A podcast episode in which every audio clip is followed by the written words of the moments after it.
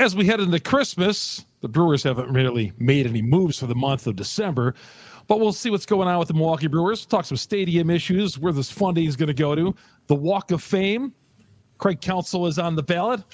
we'll talk about Gary Sheffield. Maybe his last chance to get into the Hall of Fame. J.R. Radcliffe from the Milwaukee Journal Sentinel does a million things for those guys, including covering the Brewers. We'll get to him coming up next here on this edition of Locked On Brewers.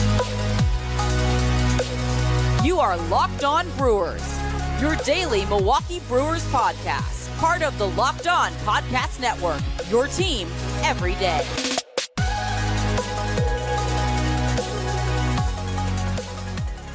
Hope you're all having a good week here, and you know, obviously busy and all that with all the, the holidays winding up. The first, uh, what are the last work, work days I think of of 2023 uh, we're in, I guess. Chuck Freimund here.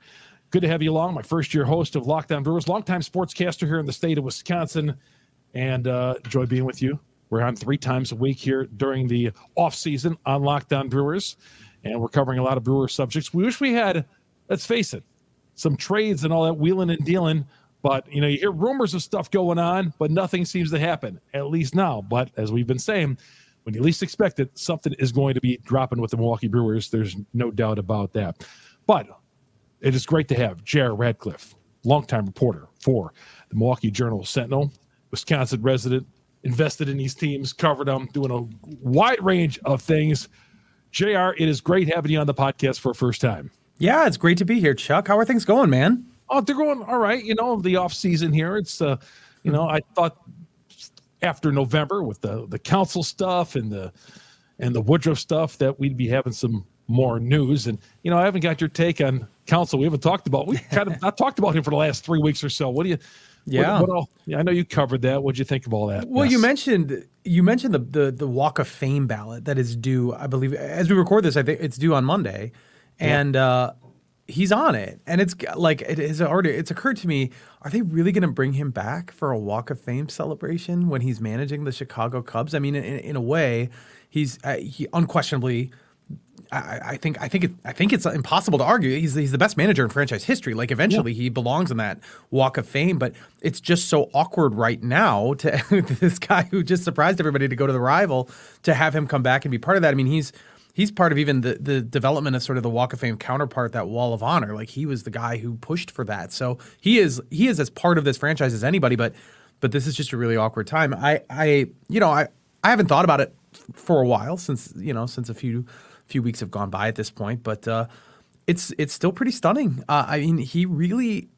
I just like his comments just make me think he really didn't realize what a big deal this was going to be to people. That people were really going to feel some level of hurt by this, as much hurt as you can feel for when a sports figure takes another job. And uh, obviously, you he did, he put himself in position to to get a good payday. He deserves to be regarded as one of the best managers in baseball. That's my opinion. I do feel he is one of the best managers in baseball and should be paid like it.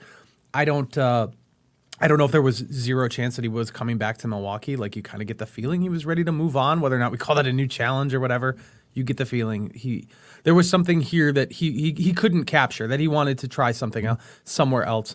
But uh, but it's still just really shocking that he went to the Chicago Cubs, a team that had a manager that is uh, that is the feared, feared not feared, but fierce rival of this organization.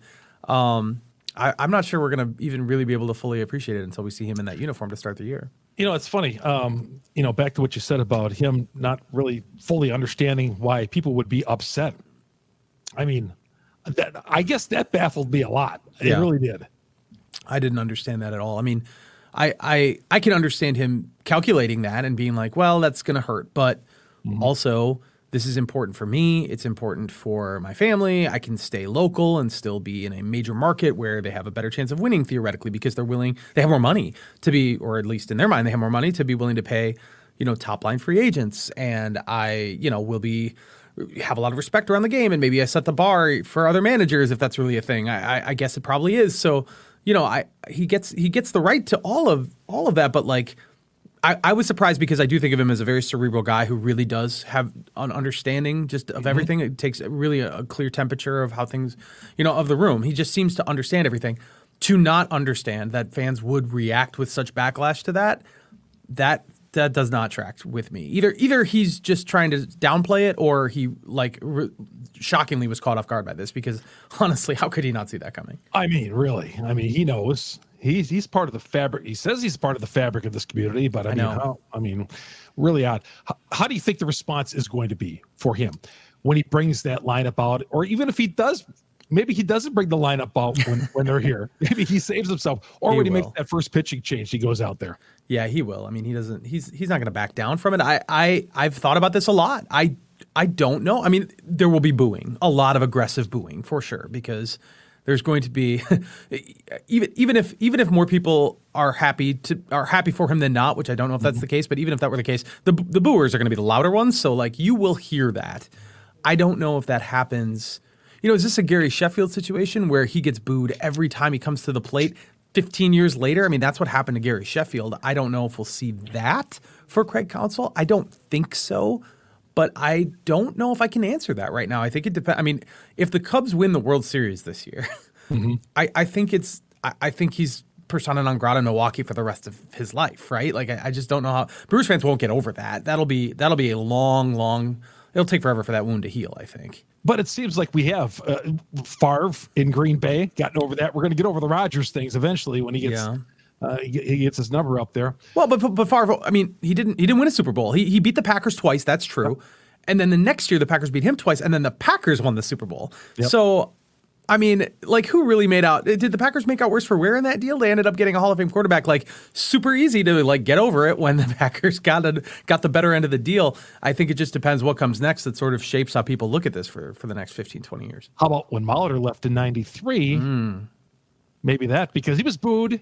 He was booed, and I know he was hurt by that. Yeah. But eventually, uh, the, the boos began to die off. Uh, of course, the you know toward the end of his career and all that, and and when they brought him back and, and retired his number, certainly they cheer for him. Yeah, I think, and that is a different situation where I, I think ultimately, as we look back, it's not it's not on Molitor for leaving. Like certainly he had maybe a choice, but that that Mm-hmm. that the organization shortchanged him, and and so that's But how history remembers that. What? They still they still booed him. Remember the fans? I know, I know. I, I'm Yeah. just saying, like history Yeah. doesn't history favors Molitor in that situation. I, I don't know if that's necessarily going to be the case here because because it was such a such a such an easy easy call. Well, not easy call, but like he he took so much more money to go to go to a rival. You know, Molitor went to the to the other league and obviously had some success and that was great, but. Um, he he did get booed a little bit. I don't I don't think history remembers that though. History doesn't remember Paul Molitor is doing anything villainous. Yeah. No, no, he won a World Series next year. World Series the Brewers, MVP. They were yeah, and the Brewers kind of fell off, but yeah, he was, he was. Yeah. I mean, then- he made out really well because the Brewers were about to head into a very dark period of time for like 15 years, and Molitor went ahead and had some of the best years of his life. So it's Yeah. it's crazy how that worked out for him. yeah, I mean, he left '92 team was actually competitive. They, they were in the Yep, playoff race to the until the, bitter end, of end. the season, and then you know, like you said, several years With Toronto, like he he was battling with Toronto, and then he couldn't beat him, so he joined him, and Then he him, yeah. it worked out great for him. But uh, but yeah, that '92 team that was really a last sort of last gasp for the for the Brewers for a long time. J.R. Radcliffe joining us from the Milwaukee Journal Sentinel. Good to have him along here on Locked On Brewers. Follow him at J.R.R.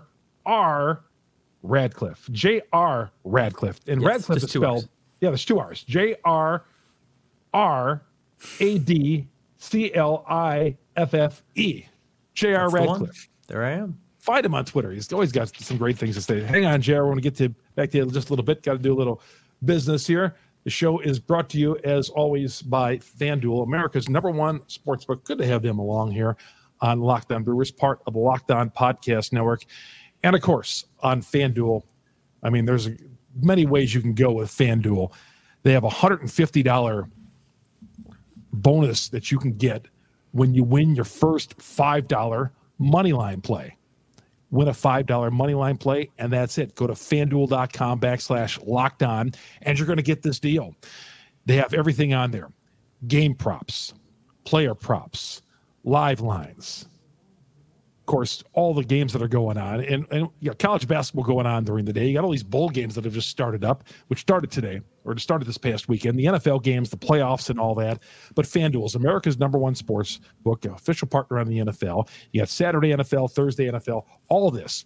But get on on all the action. If you ever wanted to get on action like this, this is where you need to go. FanDuel. $150 in free bets with your by winning your first $5 moneyline bet. Easy to do. Hook us up. FanDuel, fanduel.com backslash lockdown. America's number one sports book for a reason because they have all the good stuff, they're trusted and well known everywhere. Again, official partner of the NFL. Chuck Freimund here on Locked On Brewers. Jared Radcliffe continues to join us after this timeout here on Locked On Brewers. Welcome back to Locked On Brewers. Chuck Freimund, Jared Radcliffe joining us from the Milwaukee Journal Sentinel, talking to Brewers with us as always. You know, you mentioned Sheffield.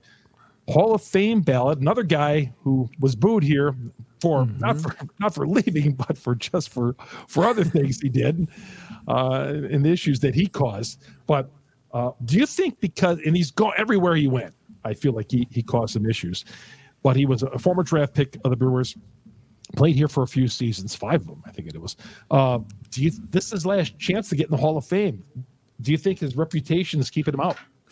I I, I do. I, I was really struck by an article written by uh, USA Today's Bob Nightingale that, that landed on Monday, and he kind of laid out the case for Sheffield. This is his tenth year on the ballot, which means mm-hmm. if he mm-hmm. doesn't get inducted, he's not uh, he's not going to appear on the writers' ballot anymore. There's always a chance he'll come back uh, with the Veterans Committee and stuff. It, it, doesn't mean it dies here for him. It just gets harder, and mm-hmm. I, I really was struck by that. I think there's a couple things that have always been held against Gary Sheffield, and that's he is a very honest guy. There's a lot of ways to read that. He seems to be a guy who doesn't mind speaking his mind, and that has, like you said, it's it's caused friction in many different places, not just Milwaukee. Milwaukee, where he spent you know his first four seasons, he was brought up at 19 years old. He wasn't, you know, probably not a finished product at that point, but but started out looked like he was you know on a trajectory to be a very good baseball player, which is what he became. But uh, did not uh, see eye to eye with people in Milwaukee. Kind of, I don't know, forced his way out. I, I, would love to kind of revisit his days in Milwaukee because I know that uh, I've sort of reevaluated them. I always grew up thinking Gary Sheffield was this bad guy who hated Milwaukee, and he didn't like it. But you know, you start to look back on it, it's like, well, maybe maybe he had a real debate. Like maybe it was just that you know people didn't understand him or weren't able to work with him and, and like f- figure out some common ground. I, I, don't know. I would love to go back and kind of investigate that. But he, he felt his teammates didn't have his back. But I remember when he got called yeah. up because Dale Sveum was playing shortstop. They were playing a Saturday night game in Detroit, and Sheffield, I, I should say, Sveum went back on a pop up, and then Darryl Hamilton, the late Darryl Hamilton, was racing mm. in collision and Sveum broke his leg. Now Sveum, I thought, was off to a great start of his career, but he That's never right. was the same ever again. So he brought up Gary Sheffield, and the Brewers in '89 were in the pennant race. They were they were in the pennant race, mm-hmm. and but but Sheff came on, and you know he added a bat to that team and played shortstop was fine. Uh, they moved over to third base, and he didn't want to play third base, and that mm-hmm. caused some issues as well. He thought he was a shortstop, and yeah, you know, he never played shortstop with any other team, but yeah, there was a multitude of things that will happen there with with Sheff. Yeah, and uh, I mean a tremendous hitter over the course of his career, ten time oh, All Star, great performance for the Marlins when they won the World Series. He, uh, you know, won I, think he was like five Silver Sluggers or something. He's got a, a career OPS over nine hundred. I mean, he's he's got a lot of the the the things that a Hall of Fame hitter has. He was certainly mm-hmm. feared in his generation. I'd say one thing that works against him is is a sort of an association with the with the steroids era. He had some some dealings with some of the guys that were in the Mitchell report. He is mentioned in the Mitchell report, but not really because he necessarily took anything. It's more just because he testified uh, against. I don't remember which player in particular, but like there, there's there's probably more smoke of steroids around Gary Sheffield than there deserves to be. Like it doesn't seem like he necessarily should be lumped in with those guys, even though he's having some success at that stage of his career. You know, right around the time that those guys are too. So you you can understand why people might ha- might be dubious about that, but purely numbers wise, like he he belongs. He belongs in in the Hall of Fame, I think. And I don't think he's going to get there at least this time. I think maybe the Veterans Committee comes back around. You've seen that with guys like Fred McGriff, mm-hmm. who who I think you know, not not a not an identical boat by any means, but but similar. A guy who maybe just wasn't appreciated through those ten years of voting, and maybe more and more people came to that after the fact. So, um, so I actually I do kind of think he gets there eventually, just just not not through the writers process, not this. Yeah, year. because if you look at it and you see some of the guys who are probably in the Hall of Fame now, and you say, "Well, I'll take Sheffield over that guy any day." Exactly. Yeah. You know? He's so feared. Like, I mean, do you the, the, the bat waggle? I don't know if it was just yeah. kind of the aura he had, but like, I, you know, that guy was a masher. That was a guy you did not want in the batter's box for a big in a big spot if you were if you were the other team.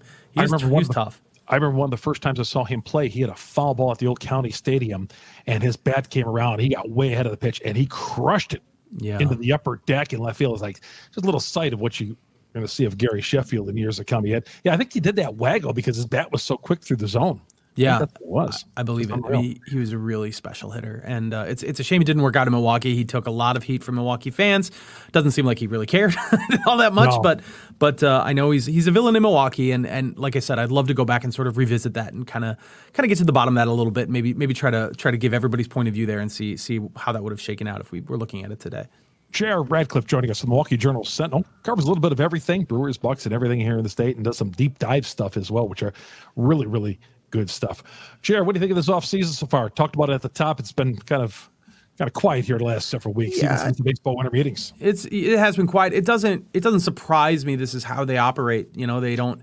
I don't remember who in the NFL called it dumb money spent on the first day of free agency, and then you know when the dust settles, that's when maybe some of the smarter teams get involved. And I, I don't know if I I don't know if I'd call the Brewers one of the smarter teams right out of hand, but that's just how they've operated, and that they have had success doing that. You know, like they don't they don't hand out big time free agent contracts and, and they're waiting to see which guys are available that might be might be available at a bargain. And with the trick being you don't want to wait too long and miss out on, on some guys. So there's going to be still, still a little more time that passes. There's some i'd say pretty big names out there who have not yet signed including josh hader blake snell jordan montgomery on the pitching side.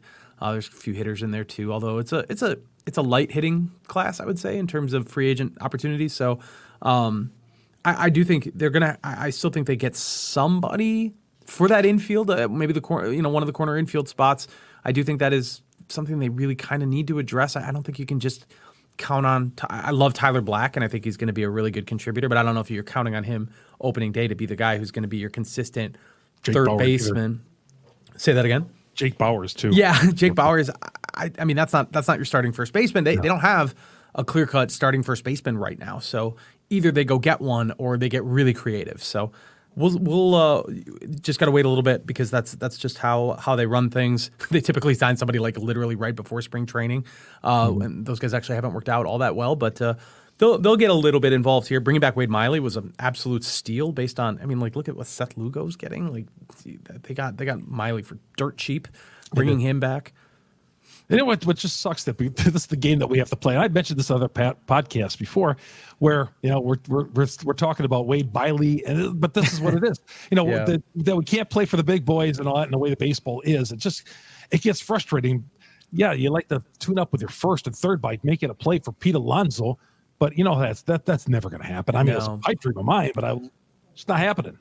I agree, and I mean they did they did make a trade last year that was pretty blockbuster at the time when they acquired William Contreras, and it Yeah. was it worked out. I mean he was their best hitter, so I, I can't you can't rule that out that they're going to go after somebody. Alonso would would certainly be somebody I would have on my short list if I didn't you know if he wasn't going to be a free agent one year later. You know like that's a move you make if you feel like you really just need that one guy. And I don't know if that's really where the Brewers are right now. I would be pretty dang excited if they made that move. As, you know, David Stearns dealing with his old mm-hmm. team. I think that would be a lot of fun. I think Brewers fans would be really, really fired up. You want to get people excited about Brewers baseball, trade for Pete Alonso, but the I'm guessing the price tag is more than they're willing to pay because they've got this wave of prospects coming up and they could still be pretty pretty dang special if if things come together the way they kind of already started to. So they, they have to be careful not to just completely deplete that for one year of a, of a, of a masher, I'm afraid. I just don't want to go backwards. I mean, they won the division Yes. title, and you know, the, some of it was smoke and mirrors because I mean, the pitching staff was great. Mm-hmm. I just don't want to go back to mediocrity. I don't blame you. I mean, 92 wins with a team that, on offense anyway, that nobody would be thinking much about on paper. I think that's pretty encouraging that they that they do seem to find a way to improve on the fringes. They do uh, now. Obviously, they have that pitching staff. They won't have it to, to the degree, the the potential degree anyway, because Brandon Woodruff isn't there anymore. He only made 11 starts, but obviously they were 11 good starts, and he's a great pitcher, and they'll miss him. But they were able to make that work last year with Burnes, with Peralta with Miley, Colin Rea. I mean, they were they found a way to piece that together. So I guess I have faith that they can piece that together again. I just really was discouraged by their offense last year, and they just have to upgrade somewhere. Uh, you know, the Contreras thing was great. Do it again. I mean, I mean that's that's a hard thing to pull off twice, but they have got to find another bat for this offense because I I don't think they can win 92 games as currently constructed. Corbin Burnes, still a Brewer. We'll ask JR about that coming up here in a little bit. What he thinks is uh, going to be the outcome of Burnes because Burnes thinks he's going to be the opening day starter. Team thinks he's going to be the opening day starter. Boras thinks that Burnes is staying here. So we'll get to that. We'll see what JR thinks after this quick break. Chuck Freimund here, Locked On Brewers, part of Locked On Podcast Network. We are your team every day. Find us on Google, Spotify, Apple. We're on all the major downloads. Go to YouTube, search Locked On Brewers, and hit the subscribe button, hit the bell. We're here during the off season, talking Brewers baseball with you and uh, getting all the news. Anytime something breaks, of course, we'll have it right here on Locked On Brewers. We'll come right back with more of J.R. Radcliffe after this timeout. Chuck Freimund back here on Locked On Brewers, part of Locked On Podcast Network. Thank you all you everydayers who download us every day and follow us along on Twitter. Chuck Freimund, F R E I M U N D. J.R. Radcliffe, you tell us your Twitter account. Well, it's just J.R. Radcliffe. So that's J R R A D C L I F F E. Yep. Radcliffe with the E at the end. Mm-hmm. Not Radford.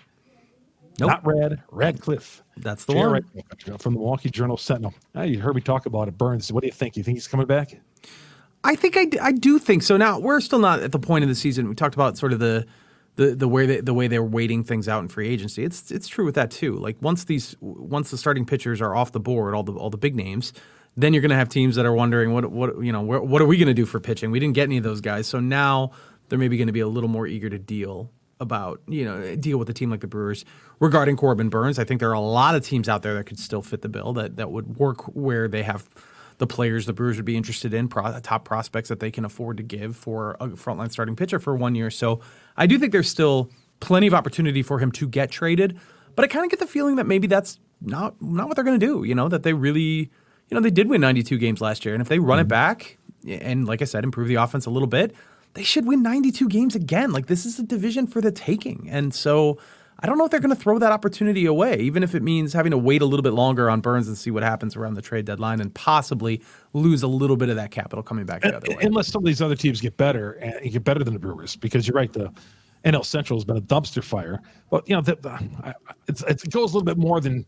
I just, I just don't want to win the division and, and be out in 27 hours in the postseason. yeah, that was tough. It, it, was. It was, man. Um, so, Burnes, would you need like prospects or do you think they needed some veterans in return on that? What do you think they're hunting down? Uh, best case scenario, of course, you get players who can help you right away. But I mean, if you're not going to get big leaguers that can that can offset what you have with Corbin Burnes as a big leaguer, because if you if you you know if you could, you would just keep those guys. You wouldn't trade them for Corbin Burnes. Yeah. So I don't imagine. I, I, I imagine it would have to be kind of upper level prospects for the most part. I mean, I, I don't think I, maybe maybe you get somebody who can help you at a certain position of need at the big league level, and then higher ceiling guys that are at AAA or AA. I think that's what you're talking about. So. Um, so they would take a hit. Their pitching staff would take a hit. It would be really, it would be a lot on Freddie Peralta's shoulders to step up and, you know, really lead this rotation. They would have to find solutions for the rotation elsewhere. It's it's a tough needle to thread, and uh, and so that's again that's all part of the calculus. You think Jackson Chourio is going to be part of this team?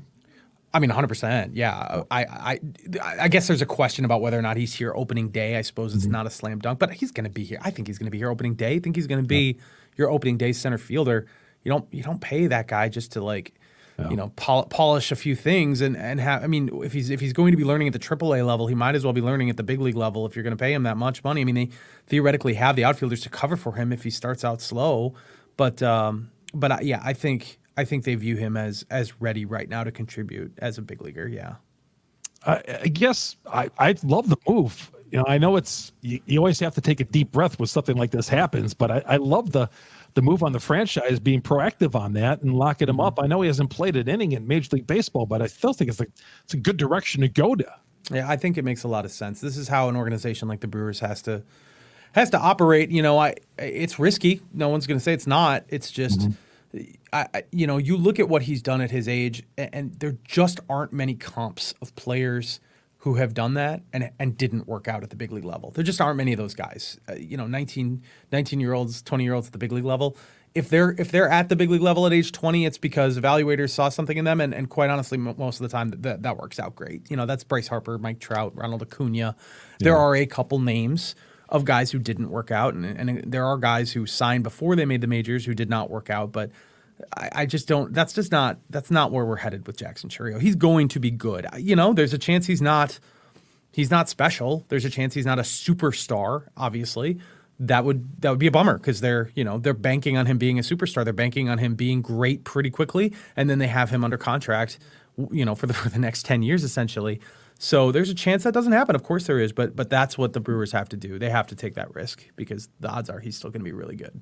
Before I let you go, what do you think that starting outfield is going to look like on opening day? Man, that is a really good question. I I what a question because you know, my thought was, well, once once Chourio was kind of cemented in, I shouldn't mm-hmm. say cemented in, but looked, looking like the starting center fielder. Well, Yeah. you got to move Christian Yelich to first base, right? Have to, yeah. But then, but then, Matt Arnold kind of said no to that. So, and, and I mean, it would be weird right now after Yelich had, I would say, a solid defensive year as a left fielder. You could do a lot worse. He's not a complete liability out there. He doesn't have a great arm, obviously, and he's not an elite defensive player overall. But as a left fielder, again, you could do so much worse, and he's still one of their best hitters. So I, I feel like it's still Yelich out there. And then, uh, him. then, well, Trade you him. could, yeah. I mean that that that there is an open door to that certainly now that I think his his contract is not nearly as daunting as maybe it used to be.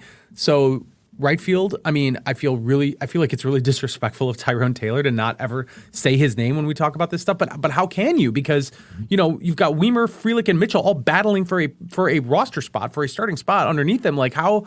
How does Tyrone Taylor even figure into that mix? Even though he was one of their better hitters by the end of the year last year, he's the guy who homered in the playoffs. You know, Yeah, so yeah. um, you know, my, my gut says Sal Frelick is your right fielder, and whether that means Mitchell is here or not, or or Wiemer is here or not, I don't know. I would guess Wiemer's still here as the right-handed guy, you know, the right-handed pop, but truly, uh, truly a mystery. And I, I, I mean, I got to think that they're going to work out some sort of deal that will involve one of those outfielders. I, I just can't imagine. I just can't imagine them coming into the year with all those guys here.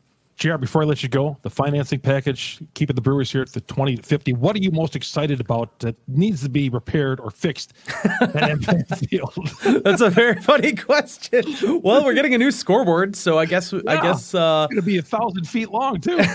that'll be the most forward-facing thing that that Yeah. changes the game day experience.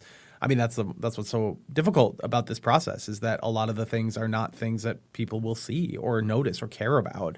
So that's what's made it a, a tougher sell. I You like know, the fact that heat is coming. They're going to put Yeah.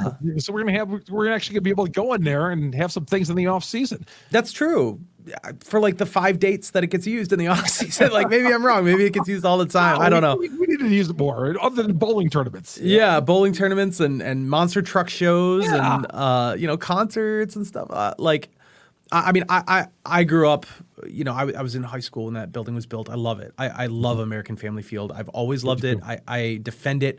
I think it's a great place to watch a game. It's very comfortable, which I really like about it. And, and maybe not everyone cares. No, it's not in a downtown. You know, there are no vistas. It's not. Uh, it's not perfectly situated like the, like Minnesota Stadium or anything like that. But I, I just I love being there, and I love the building. So I'm happy that it's going to still have Brewers baseball for a long period of time. I think you could you could certainly make arguments about whether or not taxpayers should be fronting all of it or or who's responsible for what repairs. You could you could definitely make those arguments. I'm open to them. I personally am pleased uh, pleased to see that it's going to be you know that they're going to keep, keep keep it up and uh, and have it be one of the best facilities in baseball. JR, we'll catch up with you a little bit later on in the offseason if you don't mind. You had, Sounds it was good. great. It was great getting you aboard. JR Radcliffe from the Milwaukee Journal Sentinel. Great having him aboard. Chuck Freimund here. Locked on Brewers. That's going to do it for today. Again, you download us on Google, Spotify, Apple, on all the major downloads. And of course, go to YouTube, search Locked on Brewers, hit the subscribe button, hit the bell. Of course, follow me on Twitter, Chuck Freimund, F R E I M U N D. That's going to do it. Chuck Freimund, Lockdown Brewers, part of the Locked on Podcast Network. We are your team every day. So long, everybody.